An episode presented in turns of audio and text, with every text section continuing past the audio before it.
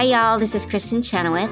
Hi, I'm Gloria Stefan. This is Sarah Bareilles. Hi, I'm Patti LuPone. This is Lin-Manuel Miranda. You're listening to the Broadway Podcast Network. Another day is here, and you're ready for it. What to wear? Check. Breakfast, lunch, and dinner? Check. Planning for what's next and how to save for it? That's where Bank of America can help. For your financial to-dos, Bank of America has experts ready to help get you closer to your goals. Get started at one of our local financial centers or 24/7 in our mobile banking app. Find a location near you at bankofamerica.com/talktous. What would you like the power to do?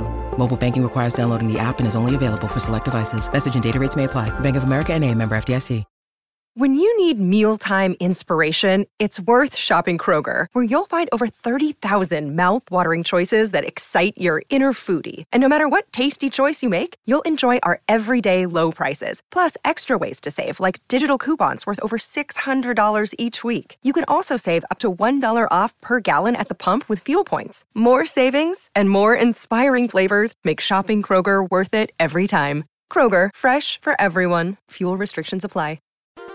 There's a cat over here, there's a cat over there, and the wrong one died, and the wrong one died.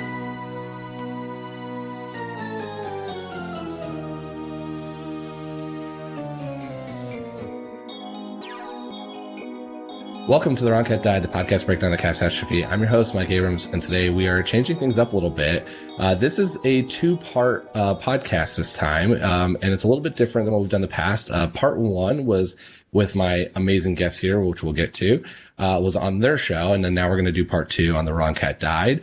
And this is a little bit of a celebration because I know I have avoided, for the most part, the disaster of a 2019 Cats movie. But it is the 3-year anniversary. It has just come up. It has now been 3 years since that movie came out. And I was put in touch with these amazing people, and their podcast is phenomenal. And so they are in entertainment, musicals, movies, everything in between. And they're the hosts of the incredible Friday Night Movie Podcast. So welcome Shai, Lily, and Becky, a trio of brothers and sisters. And thank you for joining me and for part two of this amazing conversation. It is awesome to be here. That's Thank Shai, you. The brother. Lovely to be sisters. Here. Thank you. Yeah, I'm so excited. It was so super fun to already record part one of this, where we talked about a lot of things I don't get to talk about as much on this show, but White Lotus and things I'm watching on TV and everything else, and hear from all of you. But we're going to go now a little. We did some cats in part one, but now we're going to go deep into cats. So the first thing we got to start with is Lily, are you aware we have not gone deep into cats? Yeah, we haven't gone deep yet. We're going real deep into this here. I am on this journey. That's what I will say. I'm on the journey. I'm ready. The preface, if you haven't heard the first part, is Shai and I were put in touch through a mutual friend, and Shai is a big Cats fan, and it's from what I can tell, Lily and Becky, you are not as much of the big fans. You are fans, but not nearly at the level of Shai. Well, you have to understand, nobody can fan the way that Shai fans things. They also making fun of me more than they like cats and most other things. But the only way we can properly make fun of him is to know a lot about cats, so we can burn him. You know, so it's But we do unabashedly love the. I mean, yeah, production. I saw it we saw it when we were little kids. We've all seen it many times. So there's always going to be an affection for cats in my heart. Mm-hmm. So let's talk about that first time. I want to hear from each of you the first time you saw the show. How old? When? Where? What's that experience? We were together, right? The three of us. We were all together. I was 6. So summer of 91. Would have been 6, 8, and 11. 11. Went to Garden Theater. In New York on Broadway. And I mean, I remember what I wore. It was really pretty. But the most exciting part of that show was when the cats came into the aisles. Down the aisles. And they were coming back and forth. And I guess we had a close enough seat where one of them came up to me and was being a cat with me, and I was petting her, and it was wild. I mean, I was so fully immersed, and I fully believed that these were real dancing human-sized cats. So I totally definitely bought into it. Yeah, it was magical from before it started. And I for sure also thought they were real. And other than Memory, I hadn't heard a single song. And I remember, first of all, I remember how big it felt. Every time I saw it after that one time at the Winter Garden Theater, I always ask myself, am I older or are they just doing it on a smaller stage? Because it just felt enormous. Like all the garbage, right? And the set. And we saw the original version with the Growl Tiger's Last Stand where the whole stage converts into a boat midway through. And so it felt so big.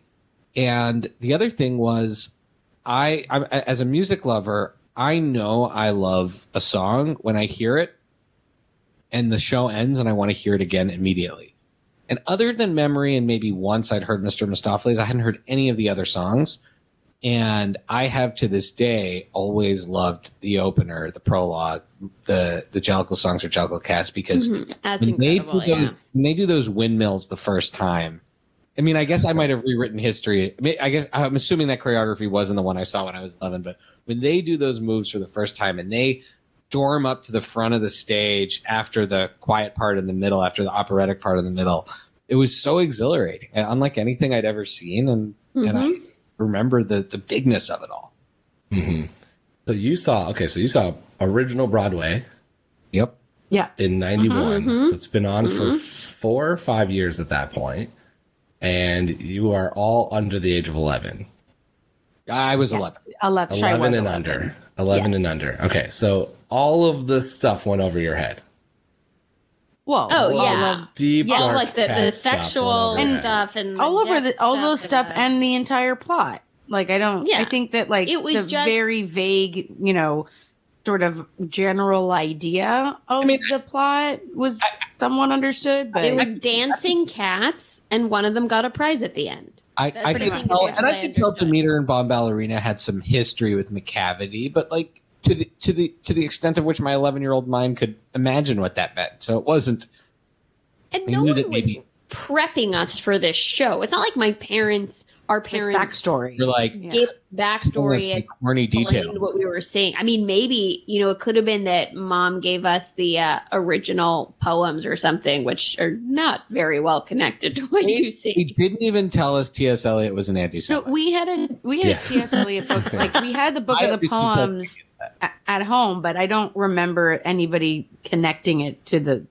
Yeah, and Grizabella is not in that book, right? Right. Yeah, that's another piece to that. Okay, so I love this. You're going as a family. You're going in with the wholesome version. Like kids are going to go see it. It's going to be singing and dancing and cats, and it's fun. And lots of kids saw it back then. Oh yeah. I mean, lots of kids still see it. And I feel like Mr. Mistoffelees or like an 8-year-old was so and still is. That's my favorite song. That's my favorite scene. Of course, like hands down, like. It was so magical. The whole thing was so magical. Yeah. Mr. Mistoffelees. I mean, the outfit, on the name. Everything he's wearing, so sparkly. Like that whole thing was unbelievable. I love hearing too that you weren't scared during the green eyes is when they come out. That's what it's called because their eyes are flashing green through that whole section. That you weren't scared because I know that is as an adult it terrified me because I was not ready for it. I thought it was the best part. Aren't they just holding flashlights? No, they have. So it's basically like a mask, essentially, or at least it depends on how they did it. And their eyes flash green as they're going through, and they're just kind of going around. And the idea behind it seems is like the whole point of cats is that you're getting allowed to see their experience. Like you're getting brought to witness this thing, and they almost want to ignore you. Like they don't care that you're there. They just know that you're going to be able to see their ritual this year. So I think Green Eyes is the whole point of like, here, we're going to be kind of coming with you, and then we're going to go do our thing, and you can watch. So it's the start of the show that way. Oh, that's cool. Hmm. Yeah. I thought it was a fun gimmick to let the little kids pet the human cats. That's probably part of it. My wife's sister had an allergy. She's allergic to cats. But she got so anxious during that part when she was a kid and she saw it. She had a full-on allergy attack and had to be removed from the show and didn't get to see the whole show. I think it's psychosomatic because there are no actual cats in the theater. Yeah. That's what I'm saying. But I'm just validating Mike's point. I know of people who have gotten terrified at that point. So. Yeah, well, I mean, we had someone in 2016 got punched by a small child, basically, who he... Because a lot of time they jump out in your face. Like, sometimes they are basically going out there to scare people. Not, like, grossly intentionally, but if you don't know what's coming, and a lot of people don't, then they come from around the corner, or they come from out, and then all of a sudden, it's because it's dark. This is when the lights go down, and they jump up, and some people's natural instinct is to swing. You know, I think Becky, like... described it perfectly. When we saw it, it just seemed very like, I don't know if you guys have seen The Lion King, but at the beginning of The Lion King, those giraffes aren't like jumping out to scare you. They come through the aisles and stuff. I don't know now with COVID, but when you're in the theater, right, they're so you're kind of being immersed in this. So I do think around the aisle is different than like they get like right up in people's face. So the one that at least the one that Becky we saw as kids, like the way Becky described, it seemed just like, oh, like a cute kitty, like wow, like it was very respectful and cool, and you know was not at all scary because I would have been, and my siblings know this, the first one out of there. Yeah, you know, I think they shut down. They pretended the alien encounter in Disney World was broken just because Lily's so they could let me leave. Yeah, they for sure pretended there was a malfunction because they had to let, like, they would have gotten sued had they not let, they're like, we have to let this girl out. Okay. So, yeah, thank God. I guess thankfully the production we saw. I only waited an entire day and I was so excited for it. And Lily. I ruined it. Wow. I'm a huge scary cat. Yeah, I love it. How many times now have you seen it live? Have you lost count? I think I've only seen it that one time live. And Becky and I flew to LA. I'm sure I've seen it twice. Okay. Becky and I saw it. So I've seen it in the 90s. I saw it once, I think, while I was dating when Allie and I were dating, because when they did the tour after 2016, I think, Allie, if you want to marry me, you have to come see this show. I feel like I saw it one other time. Then I definitely saw 2016 on Broadway with the kids. And then saw the touring company again with the kids. And then saw the time Becky and I saw it in Costa Mesa. So I've seen it 5 times. Okay. So, yeah, I mean, you outnumber me here. 5 times is more than my 2. Plus all the times you've seen it on TV. Right. I mean, as a kid, we watched that VHS a lot. Yeah. Like the VHS. Did you burn through a VHS? I know people that have like literally burned through them. I know I have 3 copies of the DVD and Blu-ray from over the years. It's because I get worried I'm going to lose it. You have 3 copies, and then do you have a digital version yet? Yeah. And I could not tell you the hours that were spent listening to the tape. Oh yeah, that soundtrack as kids. That soundtrack was non-stop. We had the Broadway soundtrack, so we had the full Harry. Right. But didn't we also have the West End one, right? Well, no. So we didn't. You know how I know we didn't? So we had that one, and then we had this CD that was just selections from Cats, and it had the eyes, and then it had like this little pattern, and it had some greatest hits, but.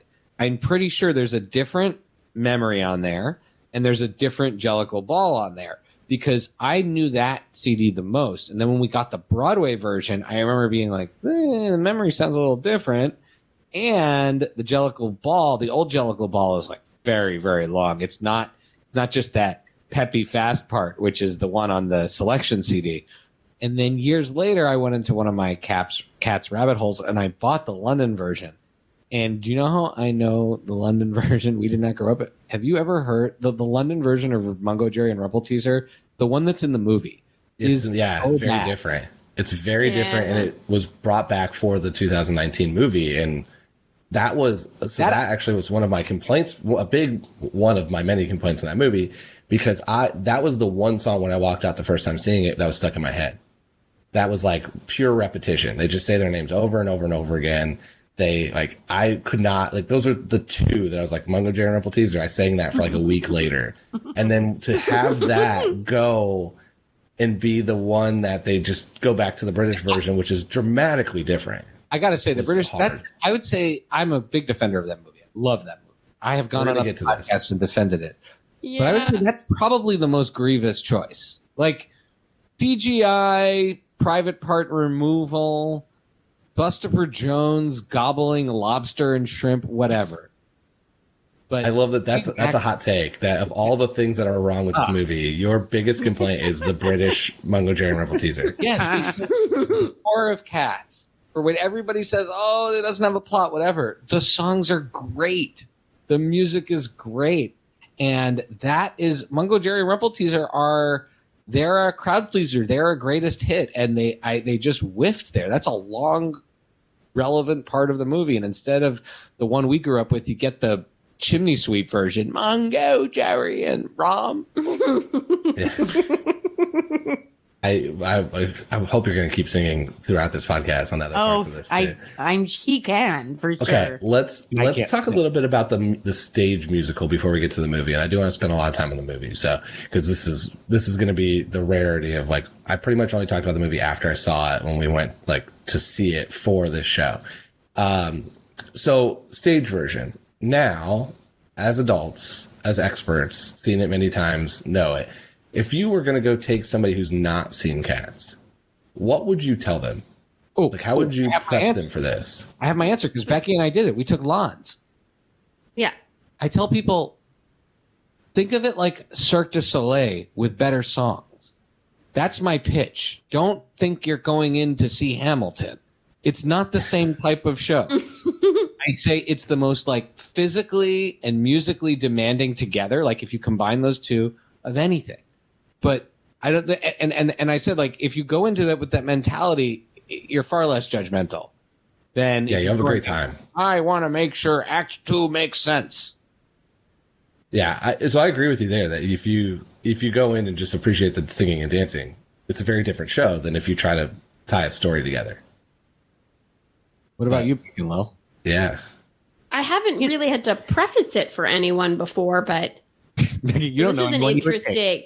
So, no, but I'm taking my husband. It will be his first time seeing it. I'm going to be there for that. So, I think, my husband works in animation. Whose, like, really job is childlike wonder. His job is creating childlike wonder, and he's particularly talented when it comes to drawing animals. And the although he's really good at story, so this is a problem. He's really good at story. That's his actual job is create stories. So I feel like I would tell him, think of it as a study, you know, in the physical movement of a cat.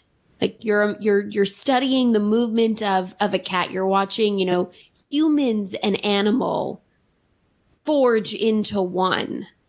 And again, similarly to Shai, I'd say you're not like, don't focus so heavily on getting a story out of it, but enjoy the vignettes.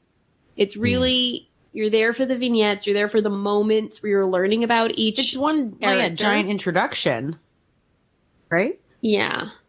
Yeah. But I think Shai's. I've talked about it and I've said, you know, I start with saying this is why I asked how old you were more or less. Because this is fundamentally from the 80s. Yes. This could not have been made in any other era. And it premiered in 82.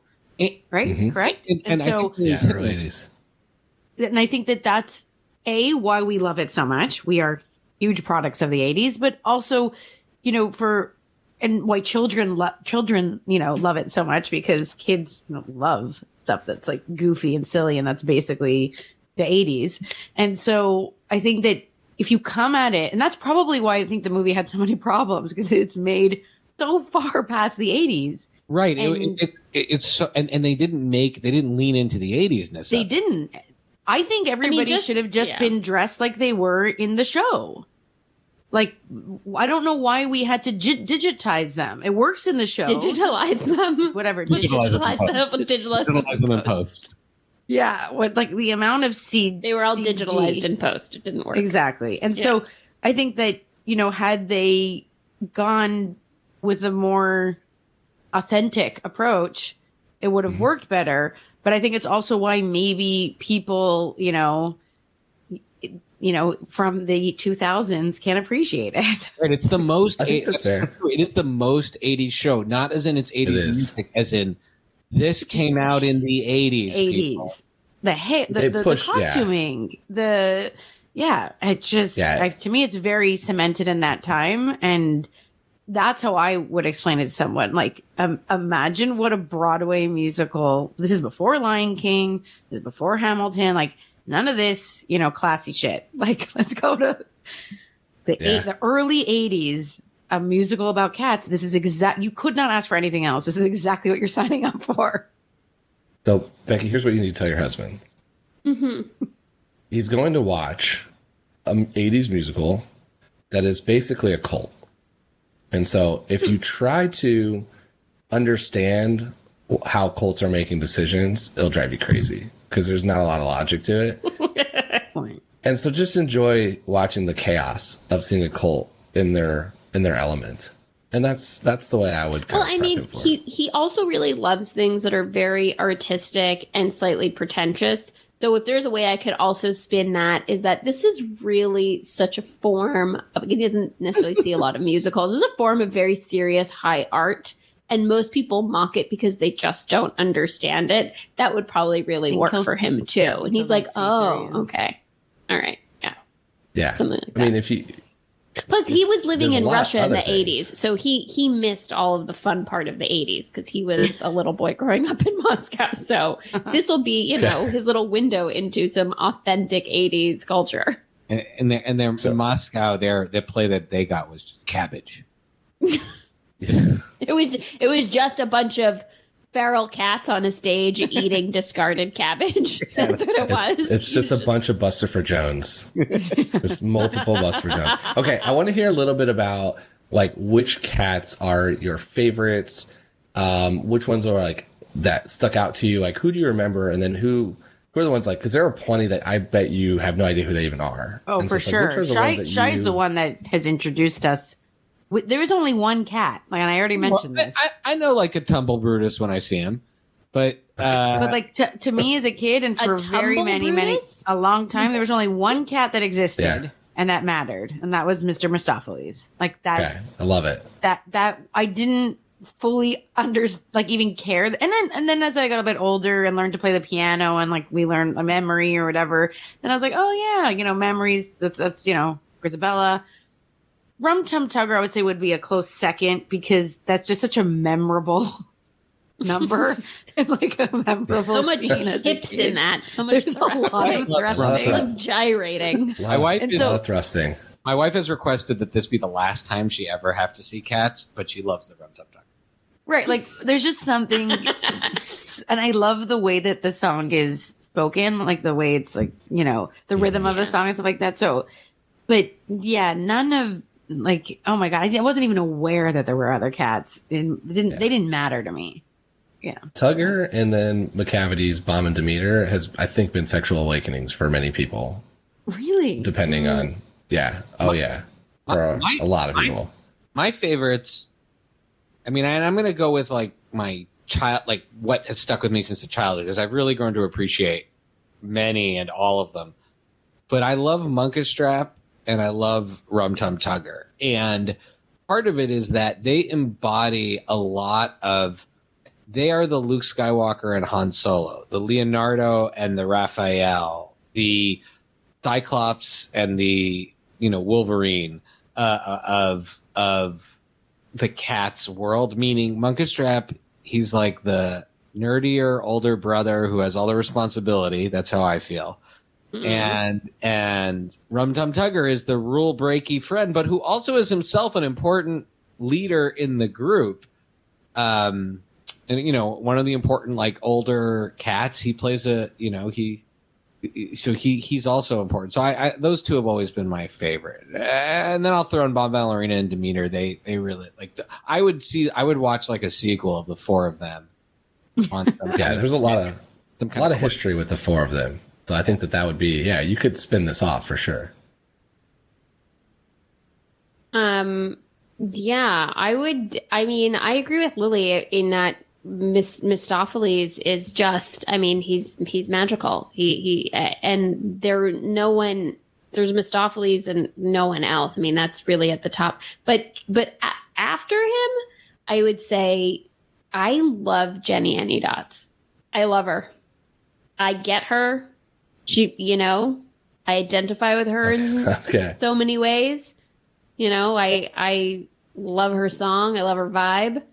So this is it's always a fun question to ask because it was Claire Camp who was in the 2016 revival, Dance Captain. Her party trick is that she just tries to identify your personality, and I think it's really interesting to hear. Do you pick a cat that is very much you or very much not you, and that's why you picked either or? And I think it's kind of fun because I think that's why the show is people identify with the show so much is there's probably one cat that they can identify with or one cat they would want to be friends with. Or like there's enough different types of personalities to go. So I'm going to give you a tip since I think a couple of you will be seeing it in DC in January. The ones that I knew nothing about and I'm fascinated by, and if I do get to go see it as well in DC, I'm going to be watching them. There are twins, Coricopat and Tantomile. Sure. And they are going to know everything that's happening before it's happened. So from what I've been told from them is that when a character is going to come on stage, they will turn before knowing that that character is coming. Like they're very psychic in that sense because the they way have a you connection say to Deuteronomy. When I heard from them, from people who have played them. I know, I know that now, but like all I hear though is like I get so annoyed when people go in and they're like, I didn't understand it. There's so much going on, and then there's so much that is not spoon-fed to you. And it leaves so much to the imagination, but then there are these subtle details like Coricopat and Tantomile are foreshadowing things. Like, that's so rad. Mm-hmm. Yeah. So when you go, if you can pick them out, they'll be together at all times. That is something I'm going to be looking for next time I watch. So there's going to be some stuff. That was like a tip you heard from them, the actual cats. Yep. To pay attention for the next time you see it. Well, it's more of just like it's their story. Like their story when they're on there, like they're singing and dancing in the back, you know, and part of it, but they don't have a song about them. They don't get the like their moment in the sun for that. So they're doing this other parts. And then, you know, like Tumblebrutus is named that, I think, because he tumbles. So like he's not going to sing much, but he's going to do these like amazing passes and flips and all kinds of stuff. And they're generally gymnasts that can do those things. So it's like they all have these pieces, but then they each also still have this crazy backstory that they've thought of, even for a Tumblebrutus or especially the twins. Like the twins' backstories they're crazy because they're doing everything in sync. So it is a piece where it's like you aren't fed that. Good luck trying to pull that out if you are just watching it from the audience for one time and probably aren't going to see it again. But it's what makes the show pretty incredible. When I go and when I've seen it with other people, even though it can be annoying, I do like to point out little details. I didn't know that one, but I'd like to point out little details. I think that makes it fun. Yeah. All right, let's go to the... actually, before we go to the 2019 movie, Shai, I know you said a little bit about your X-Men theory, but I have talked... Like, we've done a lot. We did it on your show where we compared cats to different shows and different characters. We did White Lotus on your show. I want to hear your cat's X-Men theory. Like, how do these combine? Give me the whole detail. Okay, so I have always imagined, and I actually like really want to work with an artist at some point to like literally like do this. But to me, the tribe of the cats has always fit beautifully with X-Men. They're this special group, this special tribe. They're endowed with a certain amount of powers, and then within the tribe, there have been splits. Of which there are villains, but there are villains that are still deeply connected to the tribe. So that's that to me. And now X-Men is the story of outsiders and all of that. Now that I don't have as much of that, but let's just talk about intra X-Men mutant politics. So that's one thing. And the other thing is you have this all-knowing person at the top, the teacher, but who's like a little older, a little more sickly. That's Professor X, old Deuteronomy. Right? A little bit psychic, all-knowing, right? That's exactly. Mm-hmm. Then I've said it before, Munkustrap is 100% Cyclops. He's the guy who's in charge when Professor X gets taken away. He's the one who has to make the tough decisions. He's a little bit hard on Grizabella early on, but in the end his heart softens. And when it goes time to throw down and he's got to go fight and and the cats have to be protected, he's in there sacrificing his body against Macavity. And I didn't mention Alonzo, but I would probably put Alonzo as Colossus or one of the other strong but not particularly high level powers of mutants, that would probably be in there because Alonzo engages in a fight with Macavity. And I just imagine that's like an action scene. So cool. Yeah. Which villain is Macavity then in the X-Men universe? This is tough for me because I think if you're going with the whole tribe story, Macavity is going to be Magneto, because Magneto is essentially one of the X-Men, but an extremist, broken version of it. But that's a little bit too sympathetic for who Macavity is, because although Magneto can be a mutant supremacist, he has a certain amount of empathy. He's a Holocaust survivor. He also has led the X-Men. I don't see that happening with Macavity. So I actually think Macavity is more like Apocalypse, which is a true purist mutant supremacist, or maybe Sebastian Shaw, but Sebastian Shaw just isn't that big of a villain. So he's kind of a mix of Magneto and Apocalypse to me. I love the thought that you put into this. I would be remiss if I didn't call out that the minute you started on this rant, both Lily and Becky both put their hands over their faces as like, oh my God, again. Well, what I was actually thinking to myself is, I've never heard this particular rant, and because I've never heard it, I'm thinking to myself, when do you have time to think of these things? Is this why you don't sleep through the night? Because you wake up wondering about the X-Men cats combined multiverse? But this one's like, imagine like Dad used to make birdhouses. This is just like a little woodworking area in my brain. I love it. And talk about a niche crossover here right now.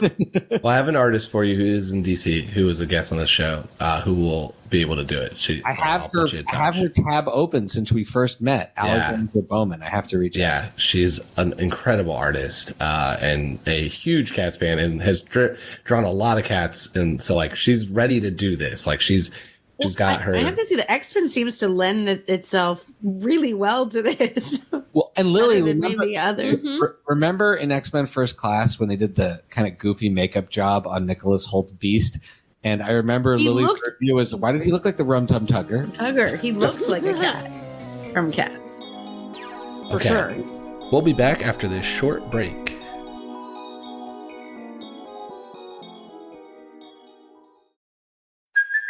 Hey, it's Kaylee Cuoco for Priceline. Ready to go to your happy place for a happy price? Well, why didn't you say so? Just download the Priceline app right now and save up to 60% on hotels. So whether it's Cousin Kevin's Kazoo Concert in Kansas City, go Kevin, or Becky's Bachelorette Bash in Bermuda, you never have to miss a trip ever again. So download the Priceline app today. Your savings are waiting. Go to your happy place for a happy price. Go to your happy price, Priceline. Sick of being upsold at gyms? My guy, you're currently a base member. For $90 more, I can upgrade you to our Shred membership. For $130 more, you'll be a swole member. And for just $300 more, you'll reach Sweat Platinum. At Planet Fitness, you'll get energy without the upsell. Never pushy, always free fitness training and equipment for every workout. It's fitness that fits your budget. Join Planet Fitness for just $1 down and $10 a month. Cancel anytime. Deal ends Friday, May 10th. See Home Club for details. Let's go to the 2019 movie to celebrate, or if we're going to call it celebration, 3 years. 3 years since this movie came out. Mm-hmm. When did you see it? Did you go see it in theaters? Like, what was your experience with? I saw it. I live in Spain, so it hasn't come out yet. This came out right after. It's still not out yet. My second was born. Yeah, it came out the same week as the Star Wars movie. No, not only did I see it, I had a publicity strategy. Yeah. Wait. Not only did I see it, I had a newborn that was either only a few days, maximum only a few weeks old. And I believe I left her. Like, I mean, I think she was maybe 5 days old. Like, when did it come out exactly? Well, and I believe December 16th was the first. So she was 2 weeks old. Started, I think. She was 2 weeks old, maybe 3 weeks by then. And I remember leaving her at home. I don't remember with whom, my mom, my husband, and going with you to see it in the theaters. I mean, I was very out of it at that time, but that's how important it was to us to see it with a newborn baby at home. The first time I saw it, and I'm just double checking my calendar. I went. But the first time I saw it was on the opening week or weekend, whenever that was. And I took some folks from my staff at the place that I worked at the time because they wanted to see it too. And we just took our Blackberries and our phones, and we left work early and we went to go see it. So I actually saw it that week when they had the CGI all wrong, and then I saw it after they fixed it. I tell you, I couldn't tell the difference. Like, I loved it either way, but I definitely couldn't tell the difference between the two versions. So you saw the unfinished and then the finished. Yeah. The partially finished. How busy was your theaters when you saw it? Oh, no. This was first of all midday matinee on a Friday or something like that. And there was maybe 30 people in the theater. There was not a lot of people. I was bummed. And what was the crowd reaction? Well, the people that were there were mostly Cats fans. Fans. Yeah, there were people there with like ears on and stuff. And then the people were fans of Cats also. There weren't a lot of uninitiated. I saw a press recording, the unfinished, because it was still not fully out yet. It was the day after they did like the premiere where it was like really not finished because he was like working up until he probably put his tux on. And I was in a theater full of people that were invited either for press or family. And about 10 minutes in, everyone was laughing. And I was like, this isn't a laughing part of this movie. Yeah, not a good thing. So I knew that this was going to be an interesting experience to begin with. But I want to hear, because you defend it, it seems like, more. Shai. Yes. How do you defend this movie more? Like, it's pretty... To be clear, I will throw down and defend this movie, too. Yeah, Becky has done it. Because I have to... I very adamantly believe that people who enjoy this film, who go into it and have a joyful experience, maintain their childlike wonder. And it's the people who, are jaded and they're either hating on it or they're making fun of it in an unloving way, because you can certainly tease this, troll this movie in a very loving way. But people who do it unlovingly, they just, you're just a jaded, angry person who remembers none of the sparkle and enjoyment of imagination and your young child-like mind. I agree with that completely. I'll also add, and I'll attack and I'm going to attack hard on anyone who wrote a negative review about this movie. Okay, we live in a culture where people do knee-jerk things, and everyone's defending different people and not defending different people online.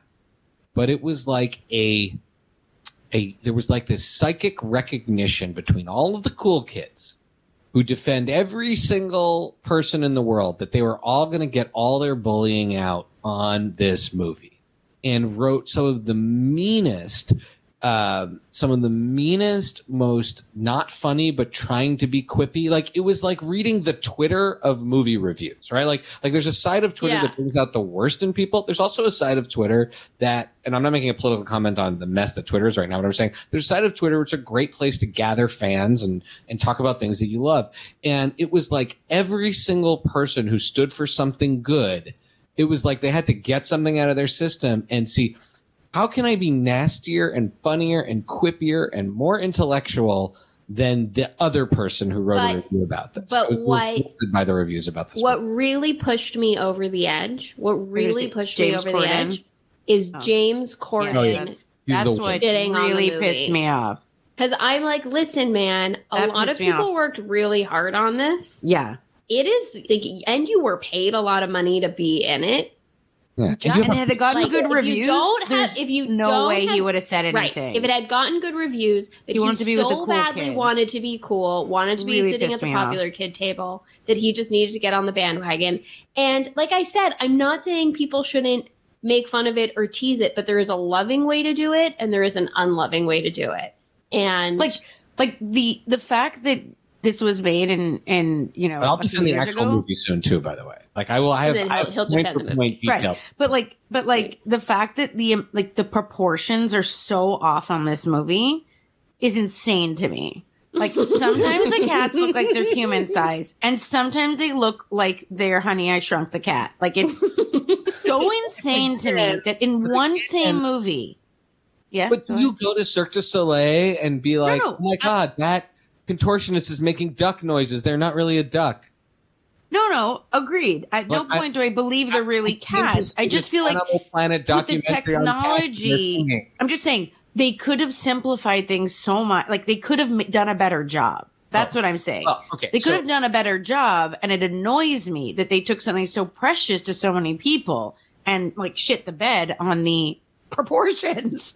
If I would have made this film, I will say I would have made this film differently, but I'm going to talk about what I love. If I would have made this film, I would have shot it realistically and emphasized and to Lily's point, now that Lily's made it, I would have even 80s up the costumes. And I would have shot it like a kung fu movie. I would have shot it like the Raid Redemption, so that people see the incredible physicality that's needed to do this play. And I would have tried to, if possible, even do some live singing, because that's part of what blows you away when you see cats.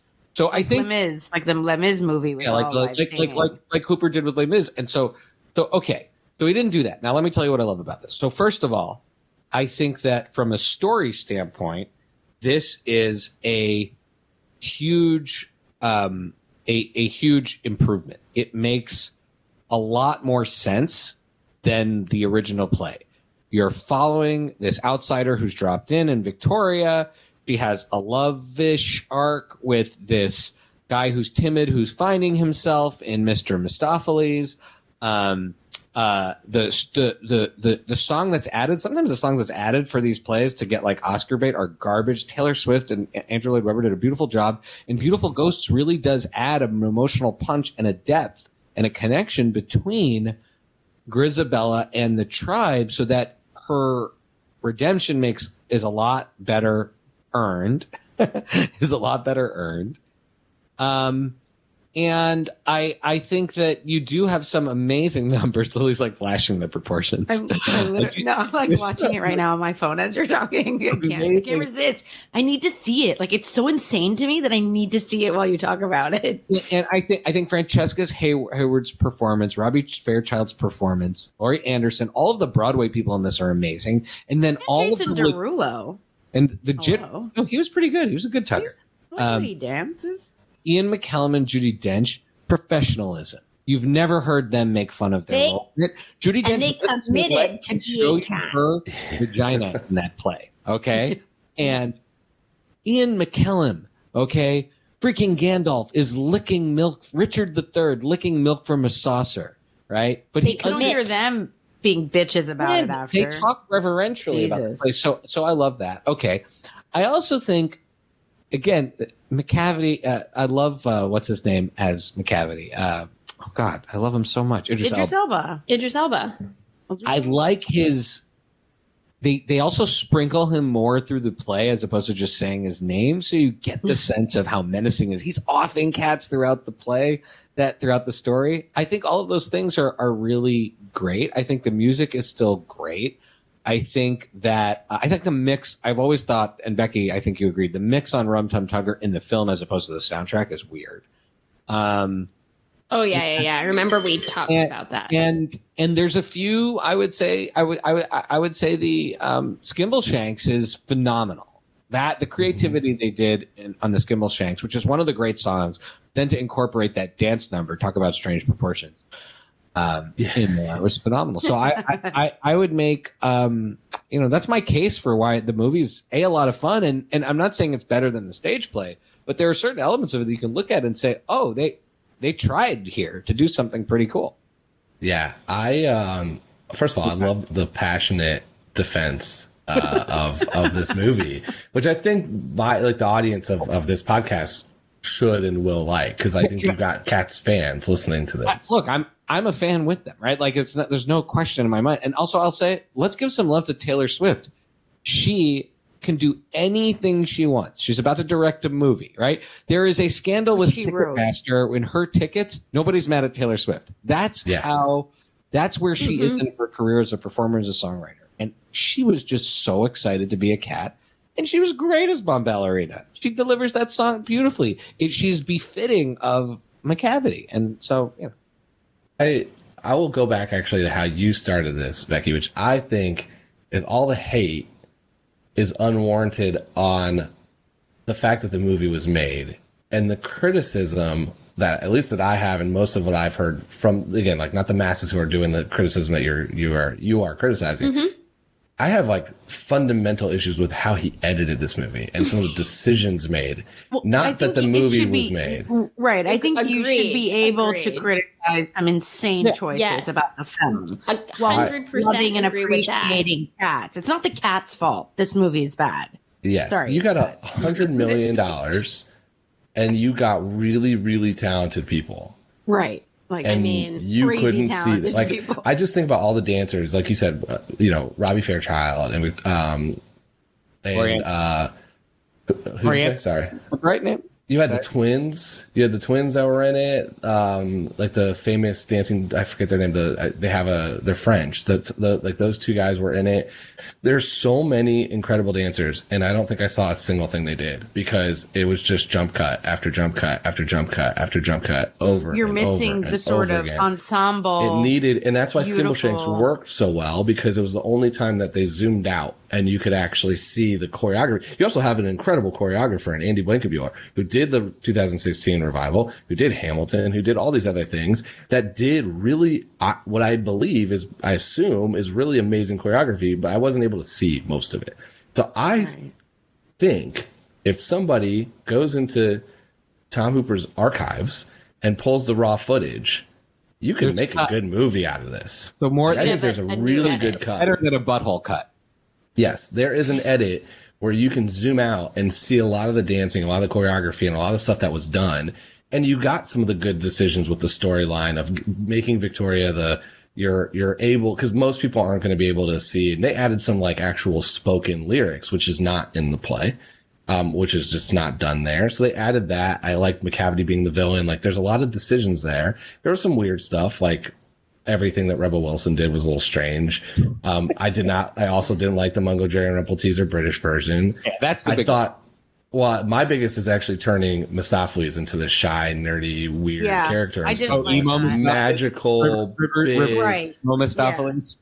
Yeah, I just didn't like that didn't one. That makes sense. Laurie Davidson. I keep saying Laurie Anderson. Laurie Anderson, by the way, I just want to be clear. Laurie Anderson was married to Lou Reed. Laurie Davidson is who played Mr. Mistoffelees. So I think there is a movie there. I have been surprised at how quickly everybody, including Andrew Lloyd Webber, have disassociated themselves from it. They have all taken a step back. And I think they made, as someone who works in marketing and behind the scenes of like this, they made errors all the time. The trailer launched the same day Top Gun's trailer launched. And the movie launched the same day as a Star Wars movie. Right, so if you're going to put $100 million into a big Universal project that has that many big names tied to it, like give it its own weekend, like put it up for success. Absolutely. Has he made a movie since? No, right? Tom Hooper, I don't know. No, that's your all wheelhouse more than mine.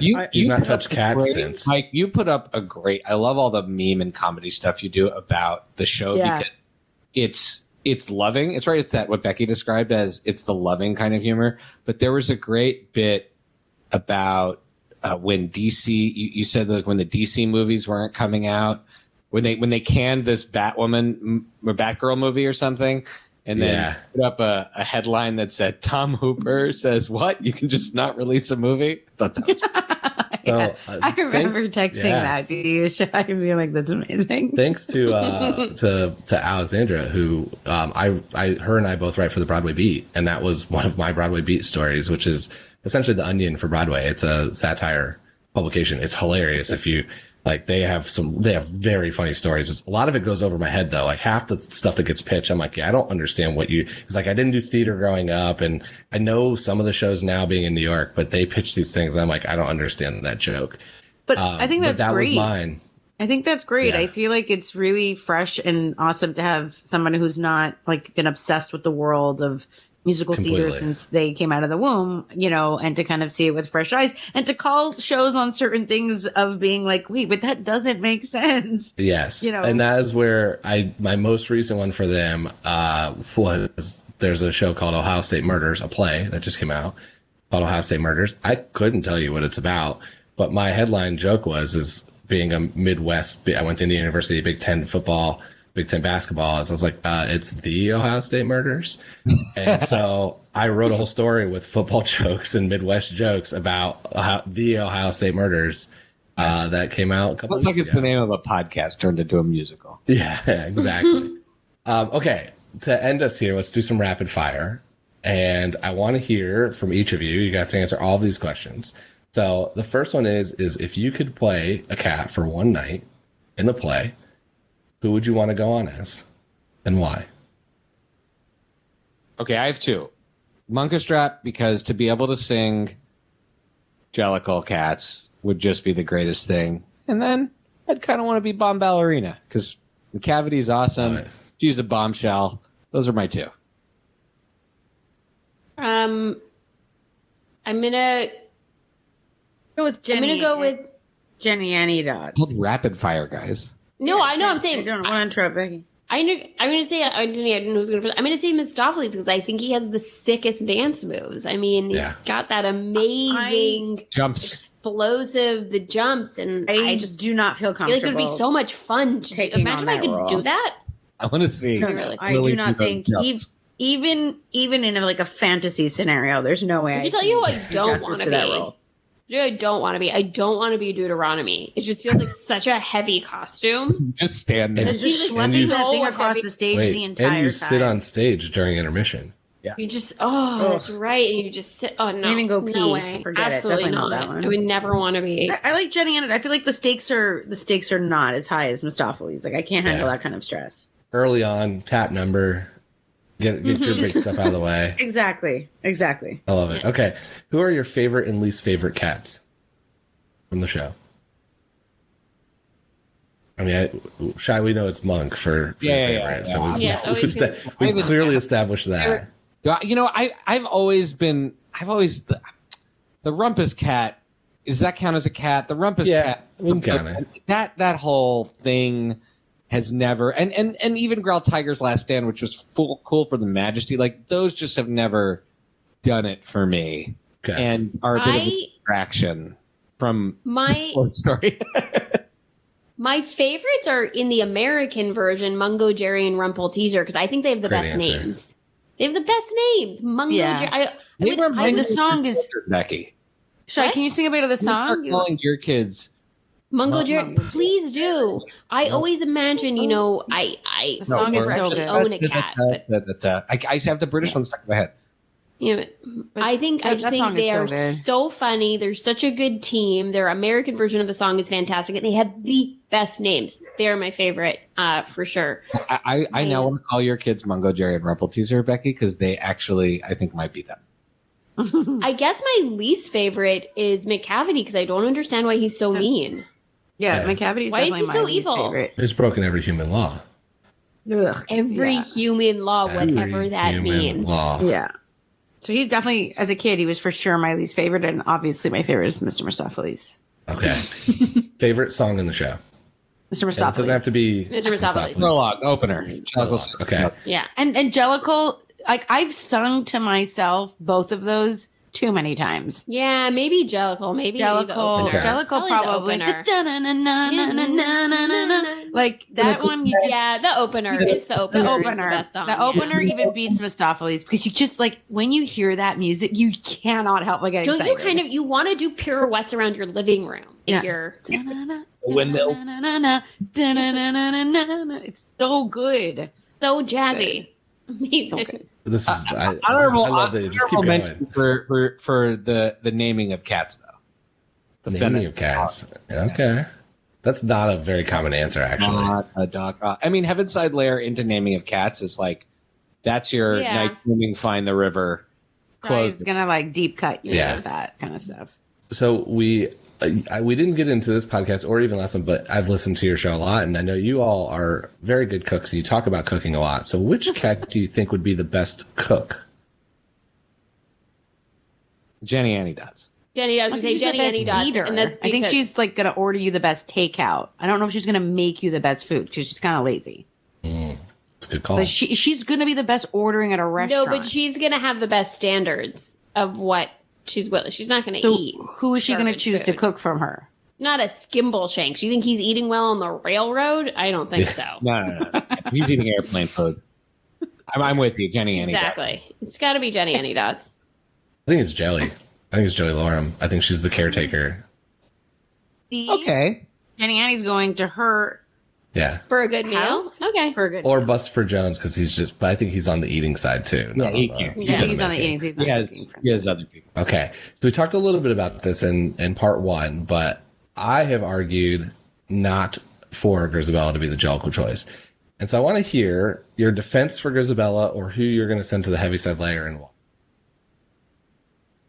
Grizabella, beautiful ghost. That's my defense. I'm defending her. Like I said, I just feel like there's this sort of, I love the misdirect. I love the like, oh wait, is it really going to be her? And like, she really didn't believe it was going to be her. And I like the sort of coming back from being ostracized. She looks so dirty. Like I really, again, I emphasize that I feel like she is the one that really needs to just be like going to the groomer and the heaviside layer, getting her hair done, in a bath, relaxing, and just, enjoying watching everybody from above.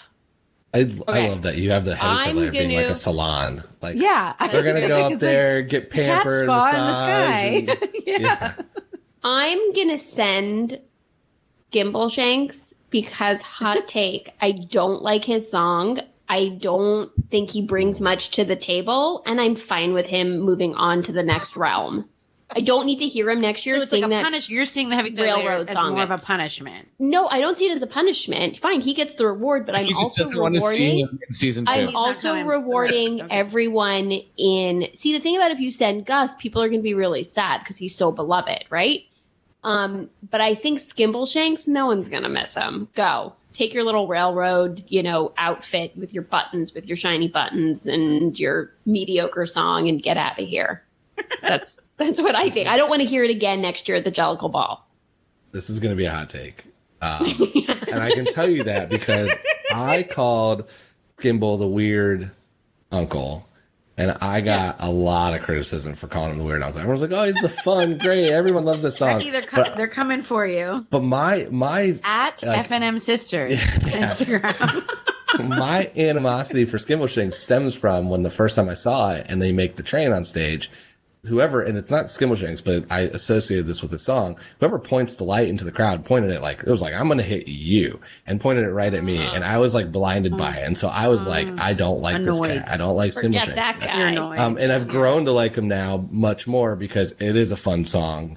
It's like a very upbeat. I've been trying to get it into like a bunch of other things. I think it's, there's a lot of other parts to that whole thing that's kind of strange, but it is pretty cool to watch them build a whole train on stage too. Is pretty cool. But yeah, you're gonna get. I won't disagree. But that you're is, saying that, that is cool. So wait, I'm thinking of. I agree that that's a very cool aspect of it, but nothing in the movie version makes me want to keep Skimbleshanks around for another Jellicle Ball. So you're choosing Skimbleshanks? No. Yeah, I'm sending him. No, but okay. But Mike hasn't said who he's sending. I am going to send, I think for this episode today, I'm going to send, actually, let me think about this from the movie angle. So in the movie angle, great. I think it's hard to argue Gus because he doesn't, like, he kind of plays more of the, like, I'm in there. Right. I think the movie version, they do write it with a lot more story for Grizabella. I like the let's get Skimble's movie version out of here. I think in the movie version... I'm going to the editor of the movie. Tom Hooper. We're going to send Tom Hooper out.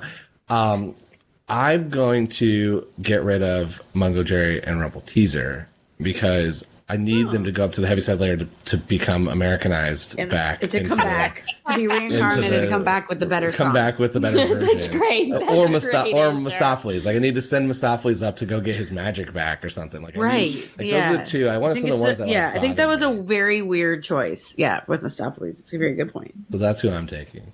Okay, this has been amazing. How can how can people stay in touch with you, find your podcast, and then two, I know you're up.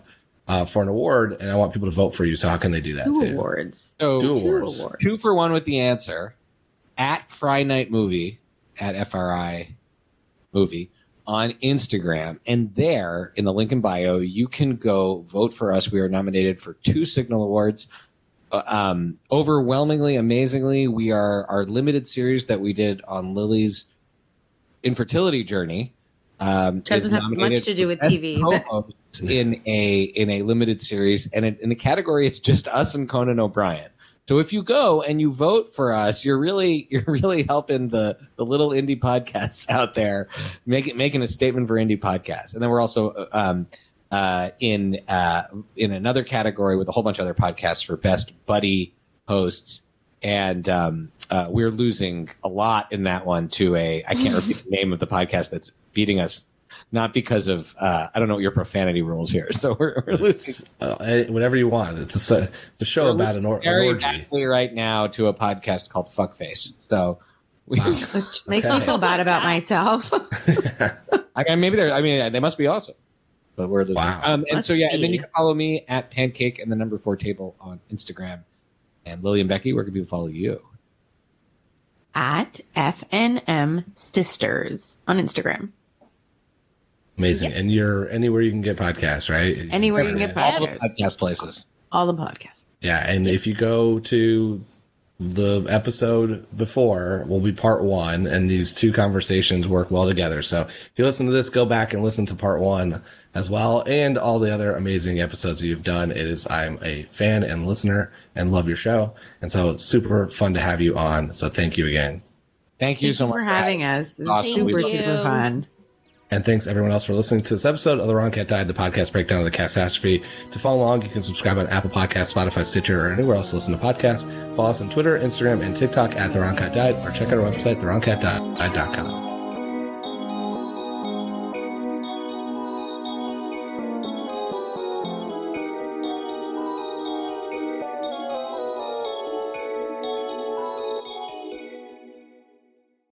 Hey, it's Leslie Odom Jr. here on the Broadway Podcast Network to tell you about the Rise Theater Directory, a program of Maestro Music. Rise is a national online resource designed to connect and empower backstage and administrative and creative theater professionals from underrepresented backgrounds. If you work or aspire to work in the theater community, this can help you find your next project. And if you hire theater professionals, search the Rise Theater Directory to find your next team. Create your profile now and get more information by visiting risetheater.org. That's theater with an RISETHEATRE.org, because only together we rise.